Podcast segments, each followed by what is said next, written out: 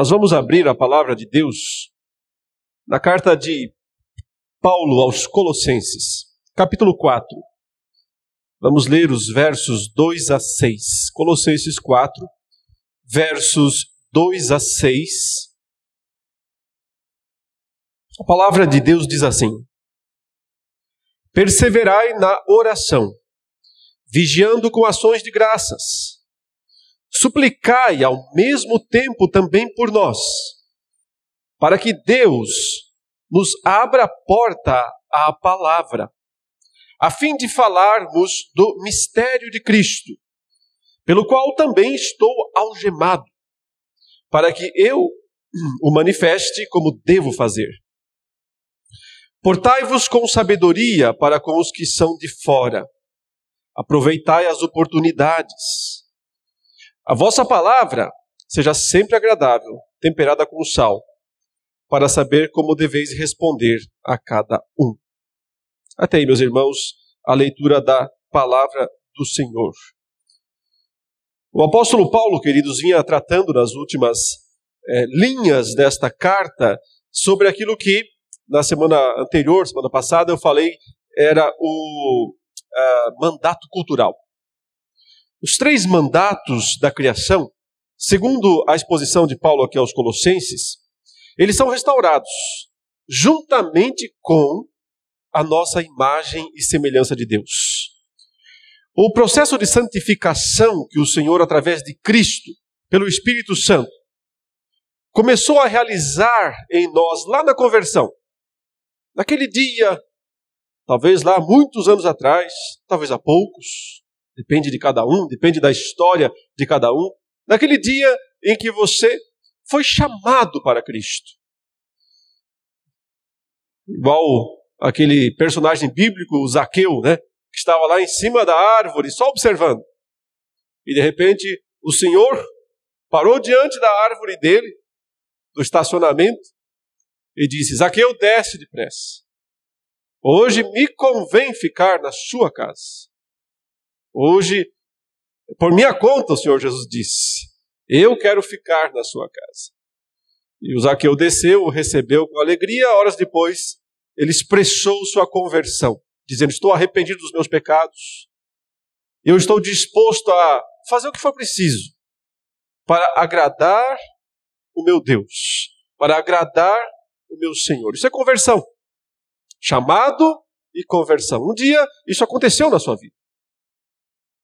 E se não aconteceu, e quanto a isso também nós temos que ser sinceros né, com a gente mesmo.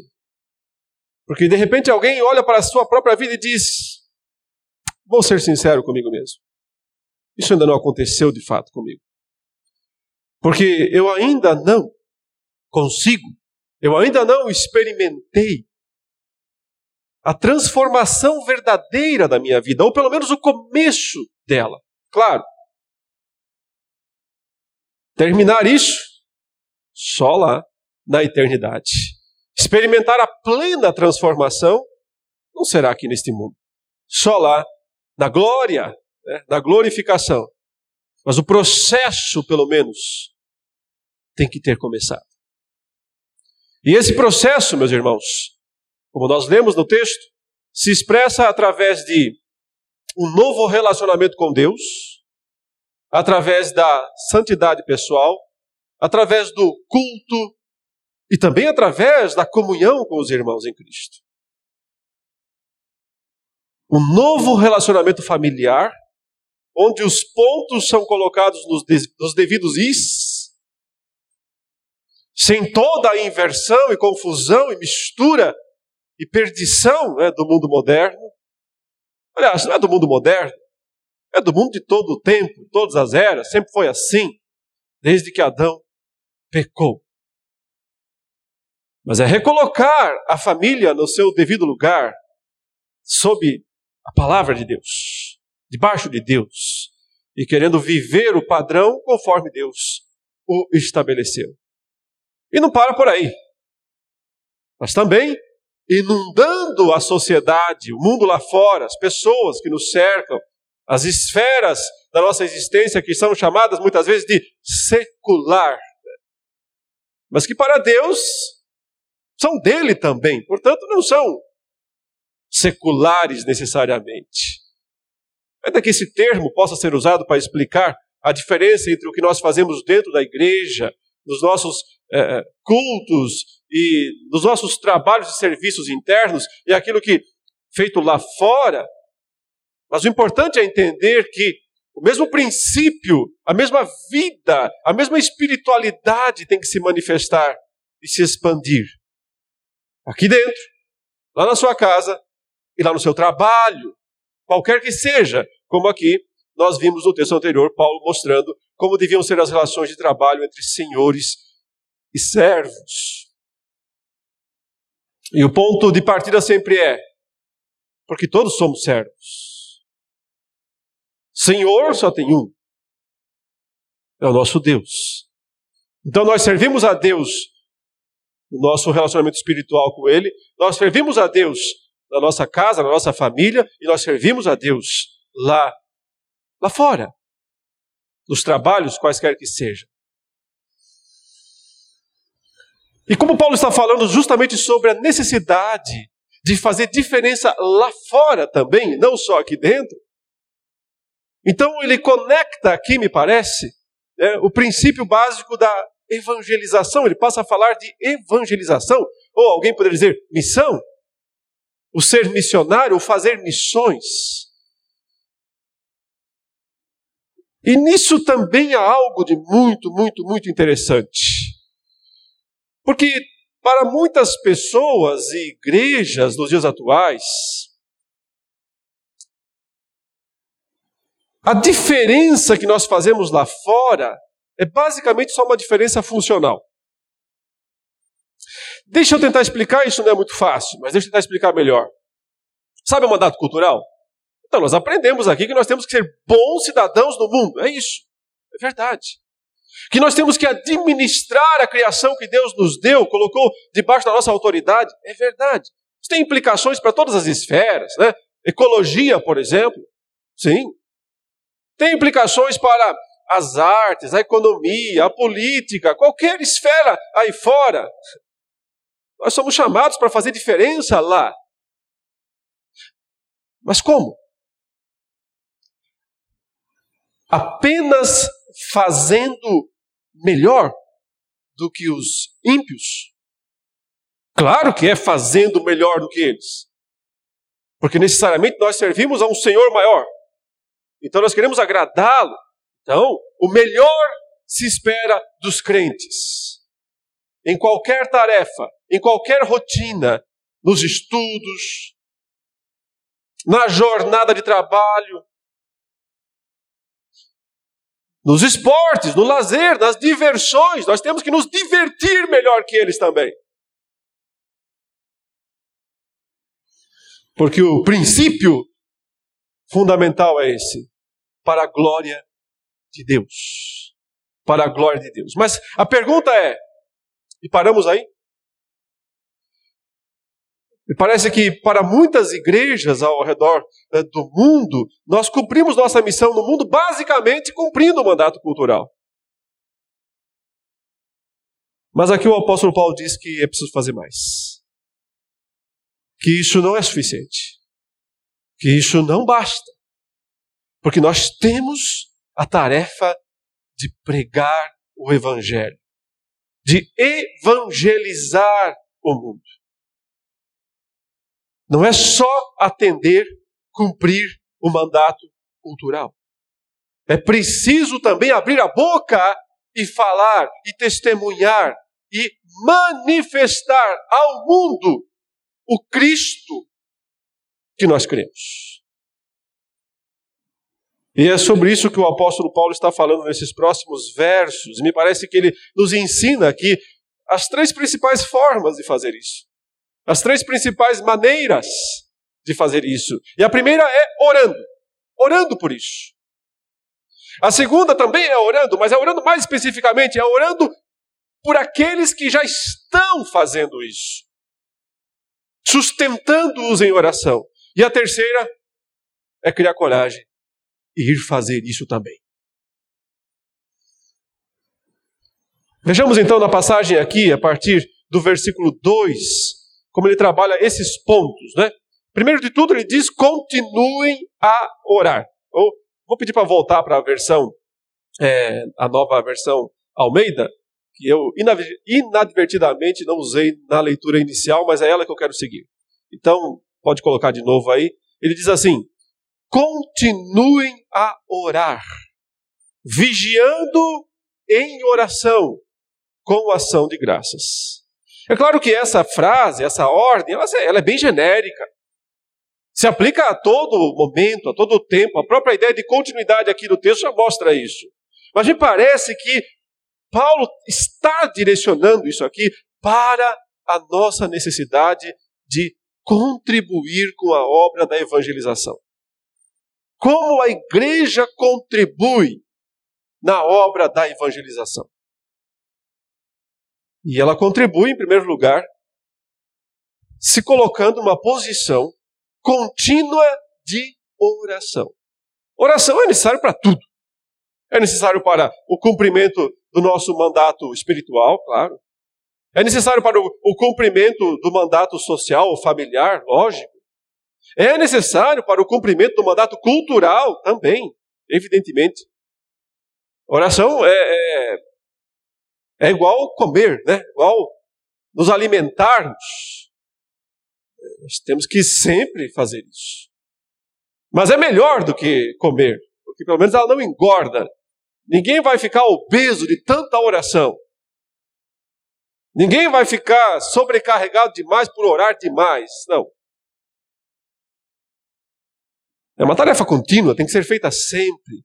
Mas eu creio que aqui o apóstolo Paulo já está pensando no que ele vai dizer em seguida, que é justamente nós temos que participar da obra da evangelização. E nós fazemos isso orando. Se vocês se lembrarem, quando o Senhor Jesus ensinou a orar, ele ensinou uma oração apenas, que a gente chama ela de oração dominical, e outros chamam de o Pai Nosso. Os primeiros pedidos que o Senhor ensinou a orar diz respeito a buscar o cumprimento dos propósitos de Deus neste mundo. Não é isso que Jesus mandou dizer para o Pai? Pai, Pai nosso, que estás no céu, santificado seja o teu nome. Venha o teu reino e seja feita a tua vontade, aqui na terra como no céu. Esses três pedidos, de alguma maneira, suplicam a Deus para que ele seja visto nesse mundo, para que o reino dele se expanda nessa terra, para que o nome dele não seja blasfemado, ao contrário, seja santificado. Para que a vontade dele, qual é a vontade de Deus? O que é que Deus mais deseja, segundo a palavra de Deus? Ele deseja que a glória dele seja manifesta. E o faz também desejando que todos os homens sejam salvos.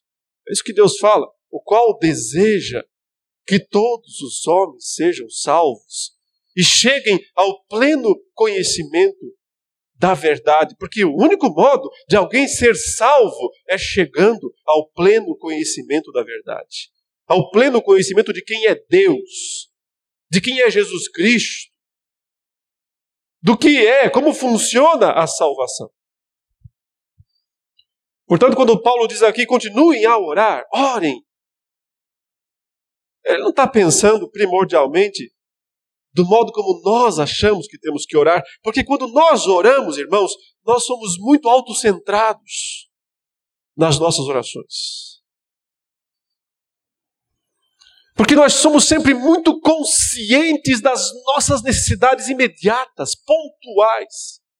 Aquelas coisas que nos afligem de maneira muito imediata, e nós somos muito rápidos e certeiros em falar dessas coisas para Deus. E vejo outra também, a gente dá uma esticada nisso, uma expandida nisso, e dá uma olhadinha também nos problemas dos irmãos mais próximos, das pessoas mais que a gente compartilha de alguma forma o sofrimento delas, e a gente também, então, coloca esses pedidos diante do Senhor. E eu não estou dizendo que isso é errado, eu espero que você entenda. Eu estou dizendo que isso é errado. Eu estou dizendo que isso é pouco. Que é muito pouco. Porque quando Paulo fala aqui, continuem a orar, ele já nos disse, então, né, que o aspecto fundamental da oração é continuidade. Porque há muita coisa para colocar diante do Senhor. E as primeiras não são as nossas necessidades físicas. E nem as espirituais, embora elas sejam importantíssimas demais. As primeiras coisas a serem colocadas diante de Deus são a santificação do nome do Senhor. A vinda e a expansão do reino do Senhor. E que a vontade dele seja feita neste mundo. E o será principalmente pela proclamação do Evangelho, porque a proclamação do Evangelho é a grande missão que Deus deu ao seu povo.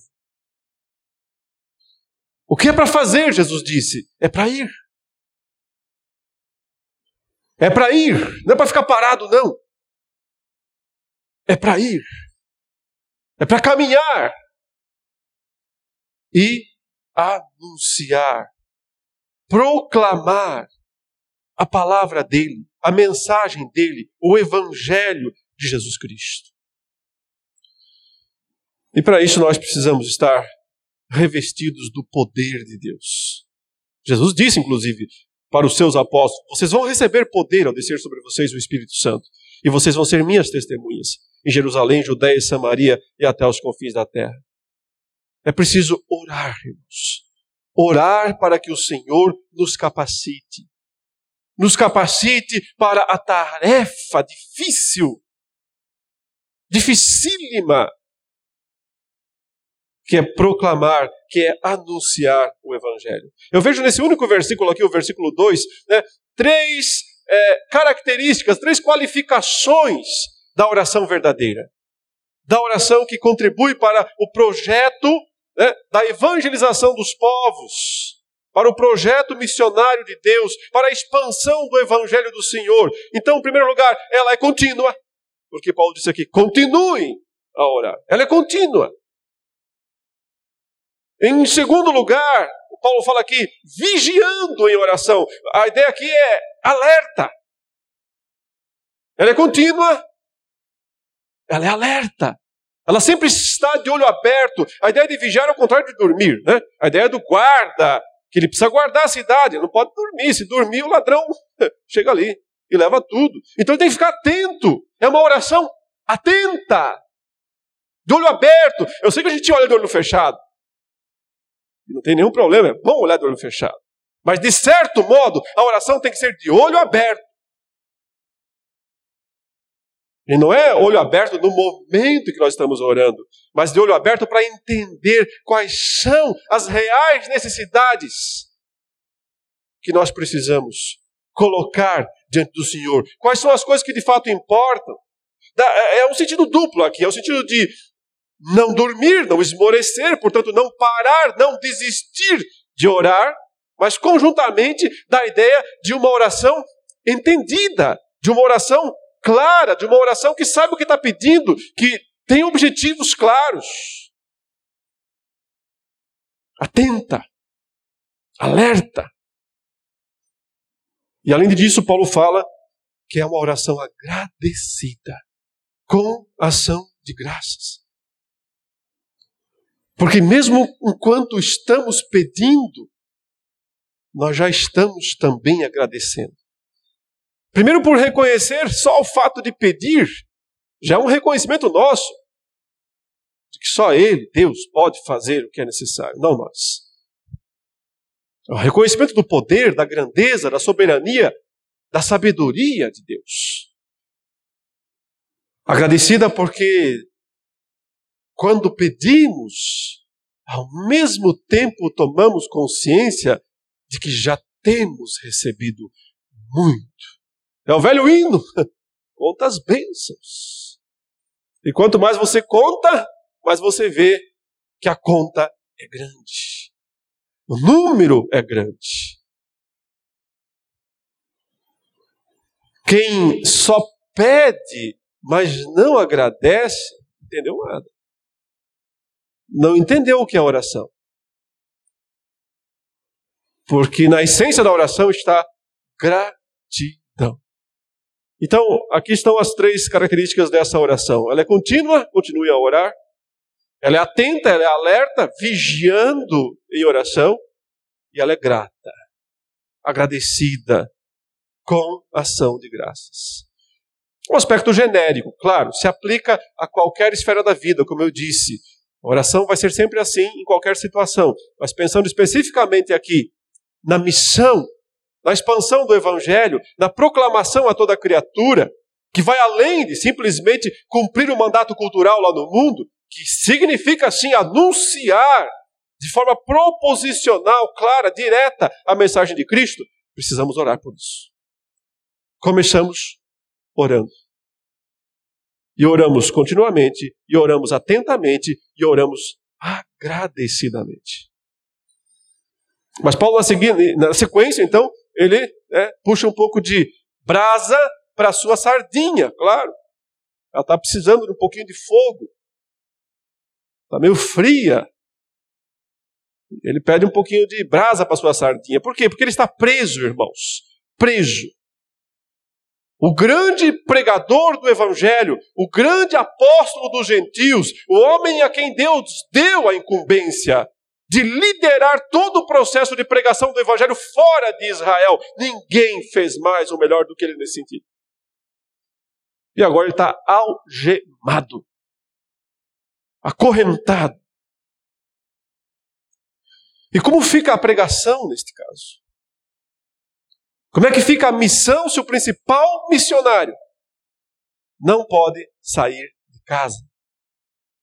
Se o principal missionário, pior, não pode sair da cadeia. Mas como Paulo está falando sobre oração, então ele pede oração por si mesmo. Todos os, os homens sábios pedem oração por si mesmos. Porque eles percebem que eles não são suficientes. Eles não dão conta. Ninguém dá conta. Quem é suficiente? Ninguém dá conta. E o apóstolo Paulo aqui diz: orem, sim, olha, ao mesmo tempo, ou seja, veja essa expressão, assim como vocês estão orando dessa maneira que eu acabei de dizer aqui no versículo 2, ao mesmo tempo, então apliquem essas coisas aqui também no versículo 2, na oração por mim. Por mim, Paulo diz, olhe por nós, na verdade. Por ele e por sua equipe. Ele é o que está preso. Para que Deus nos abra uma porta à palavra, a fim de falarmos do mistério de Cristo, pelo qual também estou algemado. Orem para que eu torne esse mistério conhecido como me cumpre fazer. Como é que a igreja participa da obra missionária, da obra de evangelização? Então, além de buscando o poder de Deus em oração, de uma maneira um pouco mais genérica, como está aqui no versículo 2, ela também faz isso de uma forma bem específica, orando especificamente por missionários, por pregadores do Evangelho, por pessoas que já estão lá na frente do combate, na liderança da batalha. Ela tem que orar por essas pessoas. E Paulo aqui, ele está se colocando como uma dessas pessoas. Nós precisamos saber os nomes de pessoas assim. E não orar só por aqueles que aparecem bastante na mídia. Eu sempre recebo né, relatos de irmãos dizendo: Ó, oh, pastor, eu oro pela sua vida. Eu sempre fico muito grato por isso. Mas também é preciso orar por todos aqueles que cujos nomes não aparecem? Mas que estão lá lutando, trabalhando, sofrendo pela pregação do Evangelho. Tem gente demais para orar. E agora você entende por que ele fala: não parem, não parem de orar, continuem a orar, porque nós temos gente demais para colocar na presença de Deus. Para pedir que Deus os fortaleça nessa difícil tarefa de pregar o Evangelho. E observem aqui que o apóstolo Paulo nos diz o que pedir, o que orar a respeito dessas pessoas. E basicamente é para que elas façam direitinho o trabalho. Por mais complicado, difícil que ele seja muitas vezes. E até impossível, né? Porque se o apóstolo Paulo estava preso aqui, não estava fácil. Mas veja o que ele diz. E é, eu acho muito, muito, um pouco irônico isso aqui, quando ele fala assim: ao mesmo tempo, orem também por nós, para que Deus nos abra uma porta. O que você podia pensar dessa palavra? Assim, se não tivesse mais nada aí para frente. Se o texto parava aqui, você sabendo que ele estava preso. O que, que ele está pedindo? Que Deus o tire da prisão? Que Deus abra a cela? Que Deus abra a porta? Não. Não, não, não é isso. É provável que a gente pedisse isso. Porque se. E, e, é normal, eu não quero condenar ninguém por isso, não quero de forma alguma. Mas em geral a gente recebe muito pedido de oração de campos missionários e quase sempre é pelos problemas pessoais dos missionários. Pelas lutas individuais que estão enfrentando, falta de dinheiro, falta de recurso, dificuldade aqui, dificuldade lá. E outra vez, devemos orar por essas coisas também. Mas a preocupação fundamental de Paulo não é sair da cadeia. Não é se livrar da dificuldade que ele está enfrentando naquele momento. E que dificuldade? Preso. Né? E não é uma prisão confortável, não é Aqui provavelmente não era mais a prisão domiciliar. Ele ficou um tempo em prisão domiciliar. Mas também enfrentou calabouços. Do pior tipo.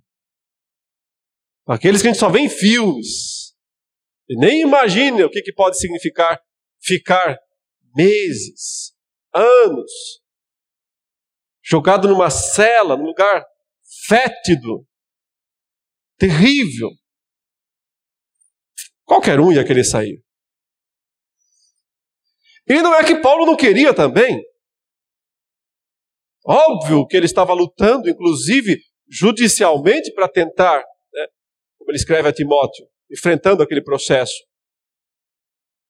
Ou como escreveu aos Filipenses, desejoso de poder ser restituído. E lá, inclusive, ele aceitou, claro, a oração dos Filipenses por isso.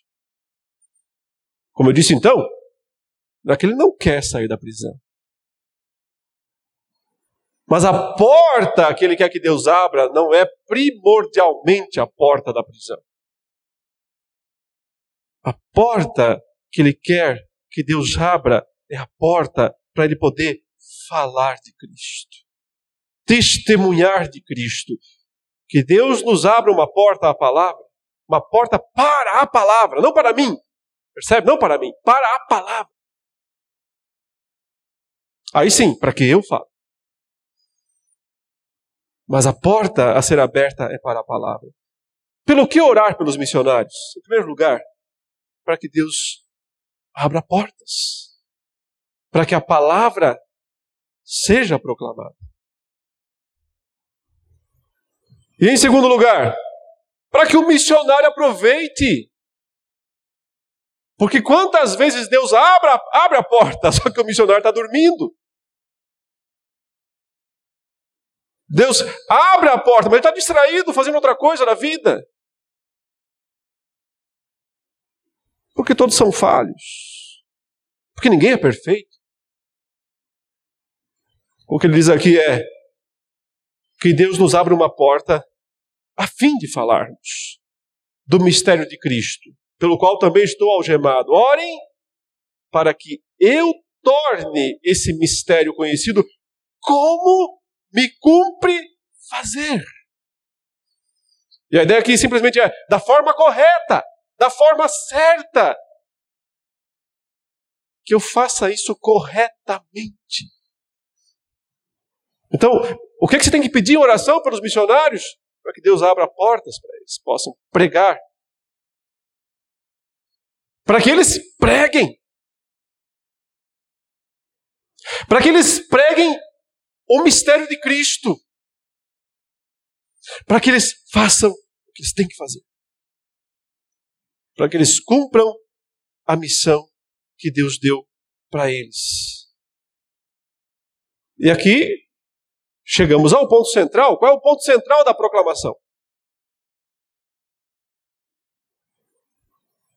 Não é o mandato cultural. O mandato cultural é para fazer, é para exercer, cada pessoa, em cada lugar, em todo lugar. Mas a, a missão principal do, do missionário é falar do mistério de Cristo. Que ele repete aqui duas vezes essa expressão. A fim de falarmos do mistério de Cristo. Orem para que eu torne esse mistério conhecido. Como me cumpre fazer? O que é o mistério de Cristo, irmãos? E aqui eu precisaria de um sermão inteiro só para explicar isso em todas as cartas paulinas, porque esse é um assunto denso e altamente teológico. Mas dá para resumir em algumas frases para entender. Paulo foi o dispenseiro, ele diz, do mistério de Cristo. Deus revelou primordialmente a ele, ele foi o principal receptador desse mistério. E através dele, então, esse mistério foi sendo dado conhecido aos homens. Mas o que exatamente significa? Qual é o ponto central do mistério que ele aqui tanto enfatiza? Eu posso resumir dizendo o seguinte: o fato de que Deus decidiu aceitar e salvar não apenas judeus, como os judeus pensavam, que eles eram né, os, os, únicos receptadores né, da salvação de Deus. E que se um gentil, um estrangeiro quisesse se converter, ele tinha que vir até Israel e se tornar um judeu lá. E eles pensavam que era assim, acabou e não tinha outra forma. Mas Paulo foi o receptador de um mistério, no sentido de que em Cristo, Deus inverteu a ordem dos fatores. E agora, Deus está dizendo o seguinte: qualquer pessoa, de todas as tribos, raças, línguas e nações. Uma vez que creem em Cristo, entendem sua situação de pecaminosidade e confiam na salvação que só há em Cristo Jesus para elas, elas são aceitas, sem precisar passar por aquela porta comum que era basicamente se submeter aos, uh, às exigências judaicas. A circuncisão, a dieta judaica, o calendário judaico e as demais leis judaicas que eram impostas sobre uh, os convertidos do, juda, uh, do mundo gentil que vinham para o judaísmo. Esse é o mistério de Deus em Cristo. E ele fala sobre isso no capítulo 2, lembram? Ele fala, ninguém pois vos julgue por causa de comida, bebida, dia de festa, lua nova, sábados. Isso acabou, gente. É isso que ele fala, isso acabou.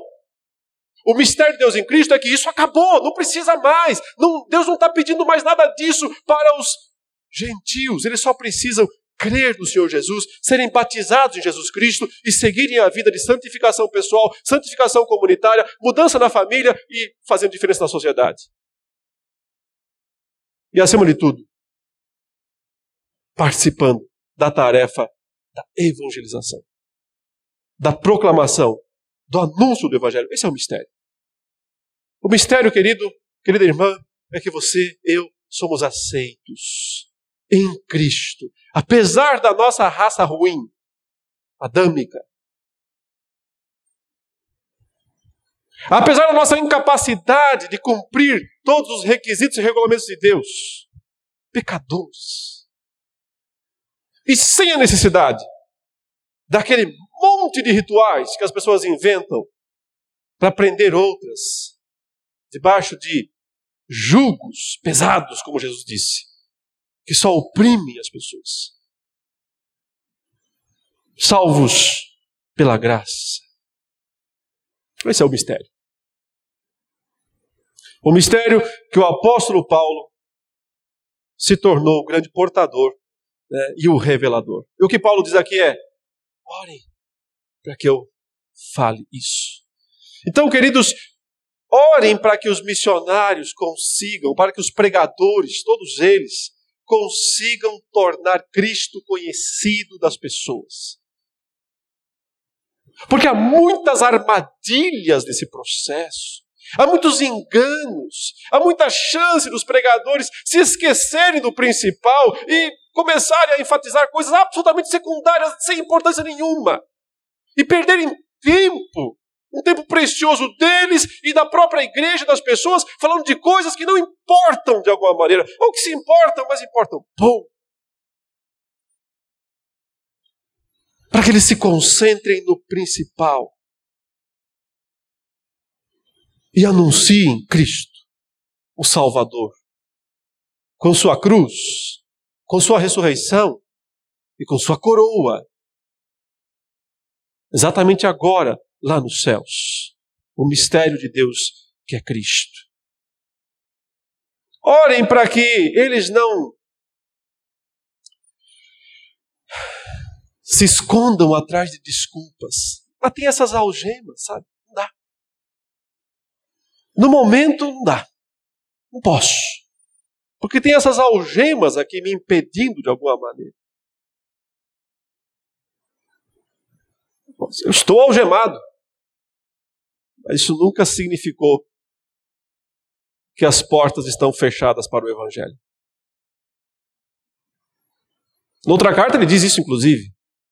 Por esse Evangelho, eu estou algemado, mas ele, o Evangelho, não está algemado. Eu estou, o pregador pode até ficar algemado, a palavra não pode ser presa, não pode ser algemada. E aí a história é longa, né? Porque Cristo conquistou toda a autoridade nos céus e na terra para garantir que a palavra não fique algemada. Portanto, a palavra, o Evangelho, que é o poder de Deus para a salvação de todo aquele que crê, flui por todo este mundo, vitoriosa. O que Paulo quer é mais portas abertas. Mesmo que a da cadeia continue fechada. E finalmente, irmãos, Paulo diz: e não fiquem só orando, tá? Evidentemente, orar é importante demais, e aqui tivemos toda essa instrução dele. Mas pelo que vemos na, seguinte, na sequência é e não fiquem só orando, achando que já cumpriram, que só orar é suficiente. O que ele diz é: vamos trabalhar. Vamos nós também assumir a função que nos cabe. Cada um de nós. Provavelmente não foi chamado para ir para a Espanha. Por que eu estou falando de Espanha aqui? Porque Paulo pensava que iria, se ele fosse solto da prisão, ainda ir para a Espanha e esperava que as igrejas o ajudassem nesse sentido. É provável que nós, que nenhum de nós aqui tenha sido chamado para essa missão, mas veja onde. Onde você foi chamado? Está aqui o texto dizendo: sejam sábios, verso 5, no modo de agir com os que são de fora. E aproveitem bem o tempo. Que a palavra dita por vocês seja sempre agradável, temperada com sal, para que saibam como devem responder a cada um. E aqui nós temos, né, a melhor metodologia possível de evangelismo que já foi escrita e resumida em poucas palavras. Notem que ele diz aqui: sejam sábios. Tem gente tolo demais tentando evangelizar frequentemente. Desculpe a expressão. Tem gente imprudente demais nessa tarefa, queimando etapas, queimando fichas e queimando o filme também dos outros pregadores. Quando Paulo diz: sejam sábios, quer dizer, não sejam imprudentes, não queimem o filme dos outros. Tenham sabedoria a próxima expressão é no modo de agir com os que são de fora. ele usa um termo aqui na língua grega que é um hebraísmo. Né? A gente chama quando uma palavra é escrita em grego, mas ela está refletindo um conceito hebraico, um hebraísmo. Ele usa a palavra caminhar, na caminhada de vocês, no modo como vocês andam. Então, sejam sábios no modo como vocês andam entre os de fora. Entre os de fora, no meio dos de fora. Porque o Senhor nunca nos mandou sair do mundo. Ele só nos disse para não nos contaminarmos com o mundo. A nossa missão é no mundo. No mundo. Nós andamos no meio do mundo. Nós caminhamos entre eles. Essa é a ideia. Olha, sejam sábios no modo como vocês andam, aparecem, circulam no meio das pessoas aí fora. Mas essa expressão andar, que eu falei que é um hebraísmo, né? é um conceito hebraico expresso numa palavra grega, nos remete ao próprio princípio fundamental da aliança com Deus no Antigo Testamento. O que os homens da aliança com Deus no Antigo Testamento fizeram de melhor? Quais foram os melhores? E o que fizeram de melhor? Foram aqueles que andaram com Deus andaram com Deus. Quando Paulo diz: sejam sábios, no modo como vocês andam, caminham, se relacionam, porque a ideia aqui é mesmo relacionamento. No meio dos que são de fora. Os que são de fora, os que não são da igreja, os que não são crentes. Significa então que nós temos que levar Jesus junto nessa história. o tempo todo. Porque nós somos discípulos. Discípulos servem para mostrar Cristo para as outras pessoas. Então não é só Paulo que tem que mostrar Cristo para as outras pessoas. Através da pregação formal que, da qual ele foi incumbido de fazer. Mas nós também temos que mostrar Cristo para as pessoas. E primeiramente é sim pelo comportamento. Porque essa expressão aqui, né, no modo como vocês caminham, andam, está bem traduzida também quando o texto diz no modo de agir. No modo de agir. Porque a ideia aqui é comportamento. No modo como vocês se comportam no mundo aí fora, diante dos incrédulos. O que, que vocês mostram? Sabedoria ou fanatismo? sabedoria ou imprudência? Uma das piores coisas que acontece na tarefa de evangelizar, porque note, é, é, é, a figura é do exército, né? Um exército, um, o capitão, o senhor, o general que é Cristo, e nós, seus soldados, lutando por ele, lutando por ele. É, se não bastasse os inimigos ainda temos que frequentemente aguentar fogo amigo também. Qual que é o famoso fogo amigo?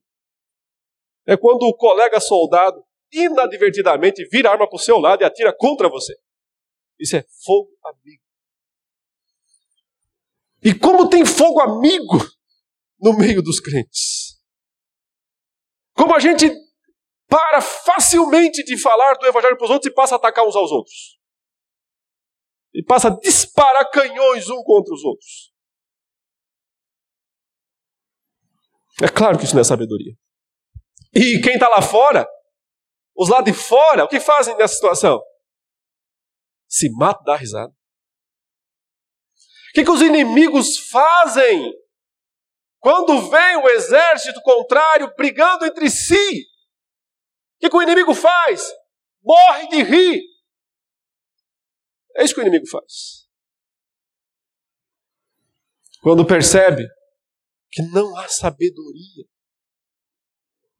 entre os pregadores, entre os proclamadores. E aqui não são os do púlpito, Paulo fala, vocês aí, cada um de vocês. Não fique só orando. Pega a sua espada.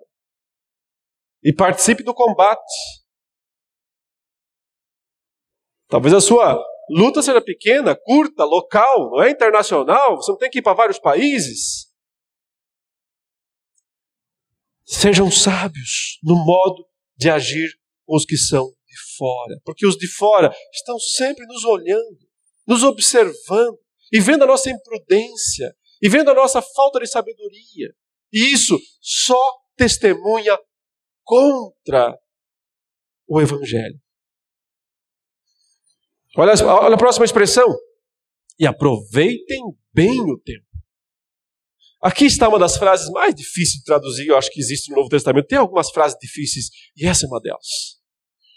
Porque é uma espécie de um provérbio daqueles dias. Aliás, ela aparece de uma traduzida diferente, mas você já conhece essa expressão. Lá em Efésios, no capítulo 5, no verso 16, fala assim: remindo o tempo, porque os dias são maus. Né? Remindo o tempo, porque os dias são maus. É a mesma, mesma expressão na língua grega. Aproveitem bem o tempo. A palavra grega usada aqui não é a palavra tradicional para tempo, né? Que vem, de onde tem a palavra portuguesa cronos, cronologia. É aquela outra palavra que vocês já ouviram falar várias vezes, por isso eu me atrevo a repeti-la, né? A famosa kairos, que às vezes é chamada de oportunidade, o tempo oportuno. E quando ele diz assim, aproveitem o tempo, aproveitem a oportunidade. Ah, o aproveitar aqui é uma outra expressão difícil também de encaixar na nossa cabeça, porque literalmente está falando assim: comprem bem ele. Por isso que lá em Efésios 5 ele fala remindo. É a ideia, inclusive, daquela pessoa que ia na praça pública comprar alguma coisa lá. Às vezes escravos. Remir, redimir, redimir o tempo, comprar o tempo, aproveitar bem o tempo. Mas o que será que ele quer dizer? Por que ele usa essa expressão? Olha, aproveitem bem o tempo. Ah, e às vezes é a tradução bíblica que você menos confia é a que mais te surpreende. Eu fui ver como é que a nova linguagem, nova tradução da linguagem de hoje, traduziu essa expressão, eles traduziram dizendo o seguinte: aproveite bem o tempo com estas pessoas. A, a nova versão, essa linguagem de hoje traduziu assim: olha, sejam sábios na sua maneira de agir com os que não creem. Perfeito. Sejam sábios no seu comportamento, no seu modo de agir para com aqueles que não creem. E aí, a tradução foi muito boa quando disse: e aproveitem bem o tempo que passarem com eles, porque essa é a ideia.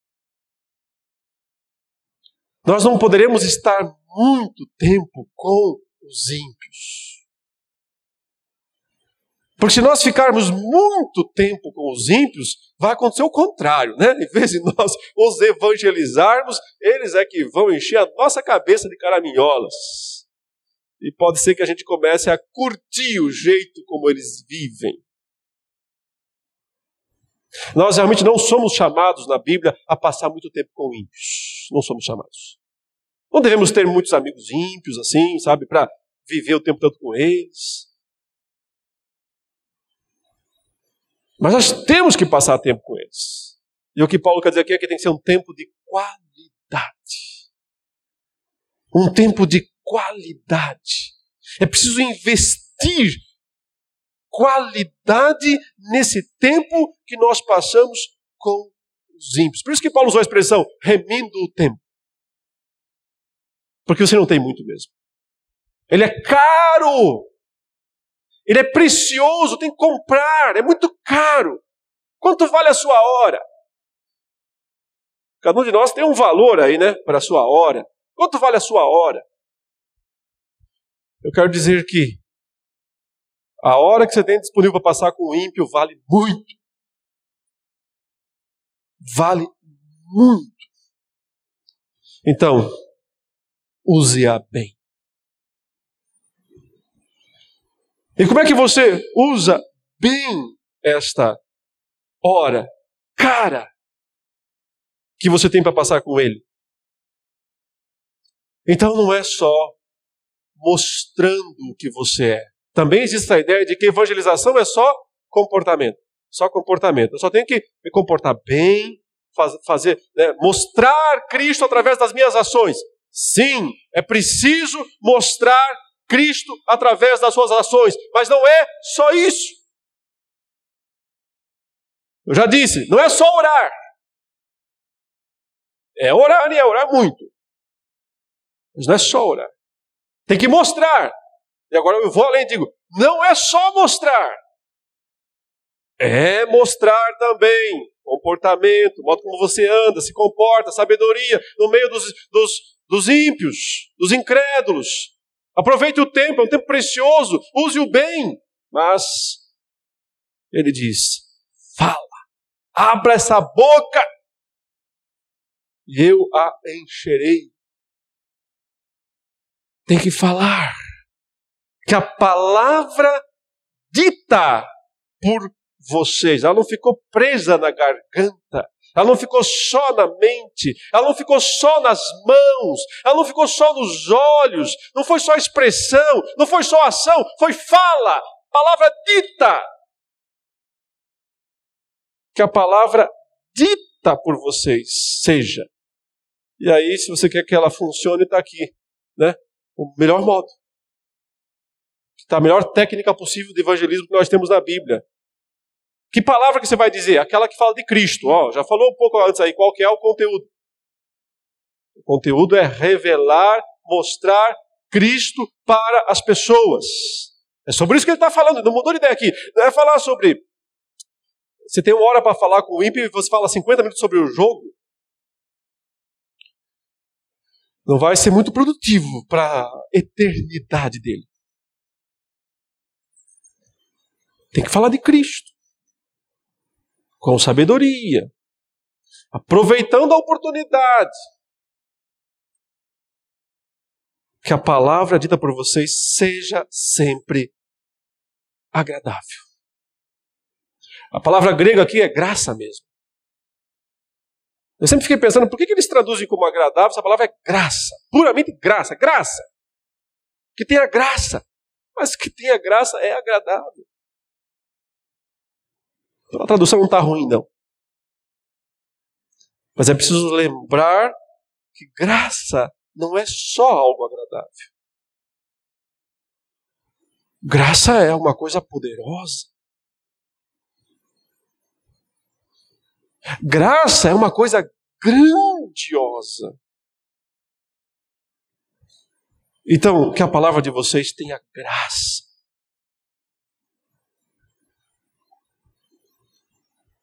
Que não seja uma desgraça também. Veja como a palavra graça é rica, né? Como ela tem inúmeros significados e como a nossa mente né, imaginativa se enche de explicações para essa única palavra, graça. Ela tem que ser uma palavra que vem de Deus e que transmite graça. Não vai ser truculenta. Não vai ser orgulhosa. Não vai ser soberba. Não vai ser de cima para baixo. Eu estou aqui para falar para vocês, seus pecadores miseráveis. Como é que vocês podem ser salvos? Apesar que eu acho que não vai rolar, não.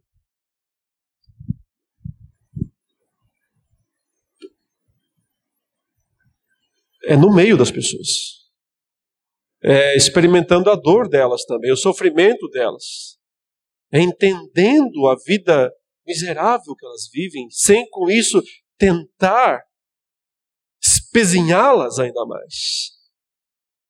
Uma palavra graciosa. Não sei por que não usar essa palavra para traduzir, porque ela ficaria muito boa. Que vocês sempre tenham, né, que a palavra dita por vocês seja sempre graciosa. Aqui nem a nova linguagem dos dias de hoje usou esse termo. E ele continua: temperada com sal. E aí, claro, todo mundo já sabe, né? Sal é no ponto certo. Pouco é ruim, muito ruim. Temperada com sal. Uma palavra específica Uma palavra no tamanho certo, na hora certa, da forma correta. E aqui eu já estou desanimando a maioria dos evangelhos falando, nunca consigo fazer isso. Mas o Espírito de Deus pode nos dar essa sabedoria. Pode nos dar essa capacidade puramente espiritual de ter a palavra certa na hora certa. Uma palavra graciosa que leva Cristo aos corações desesperados de uma maneira que só Deus e o Espírito Santo pode fazer. E preparados, ele diz aqui, para que saibam como devem responder a cada um. Isso nos lembra Pedro também, né? Pedro dizendo assim: você tem que entender a sua fé. E bem. Porque senão você não vai conseguir dizer qual é a razão da sua esperança. Entender bem a sua fé, entender bem a sua, o seu conjunto de crenças bíblicas, você tem que saber bem isso, senão você não vai saber evangelizar.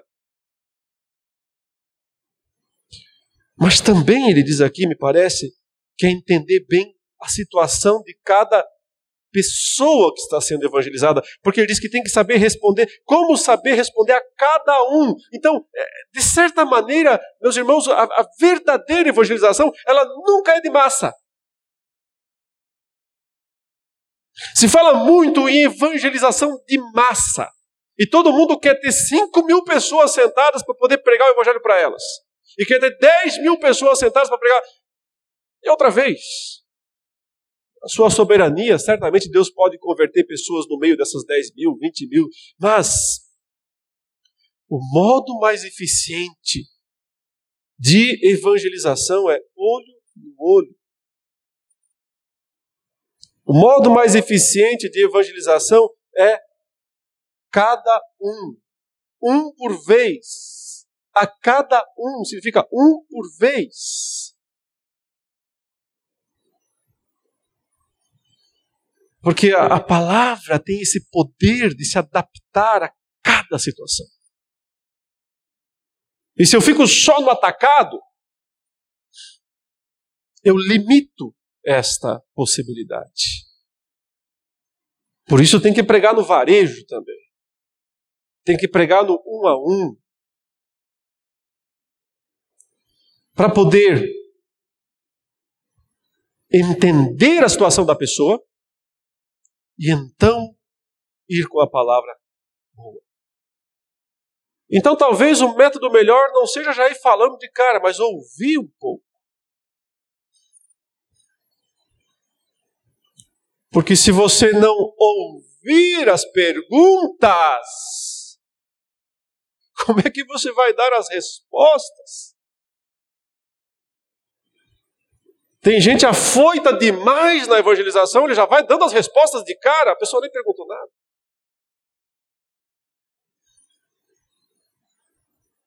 É preciso primeiro ouvir as perguntas. Porque ele está falando aqui em responder a cada um. Responder subentende que já foi feita uma pergunta. Uma pergunta antes.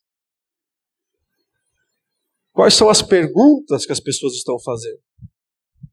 Tem que escutá-las. Cada época, cada geração tem as suas perguntas. Em última instância, a resposta é a mesma: o mistério de Deus em Cristo.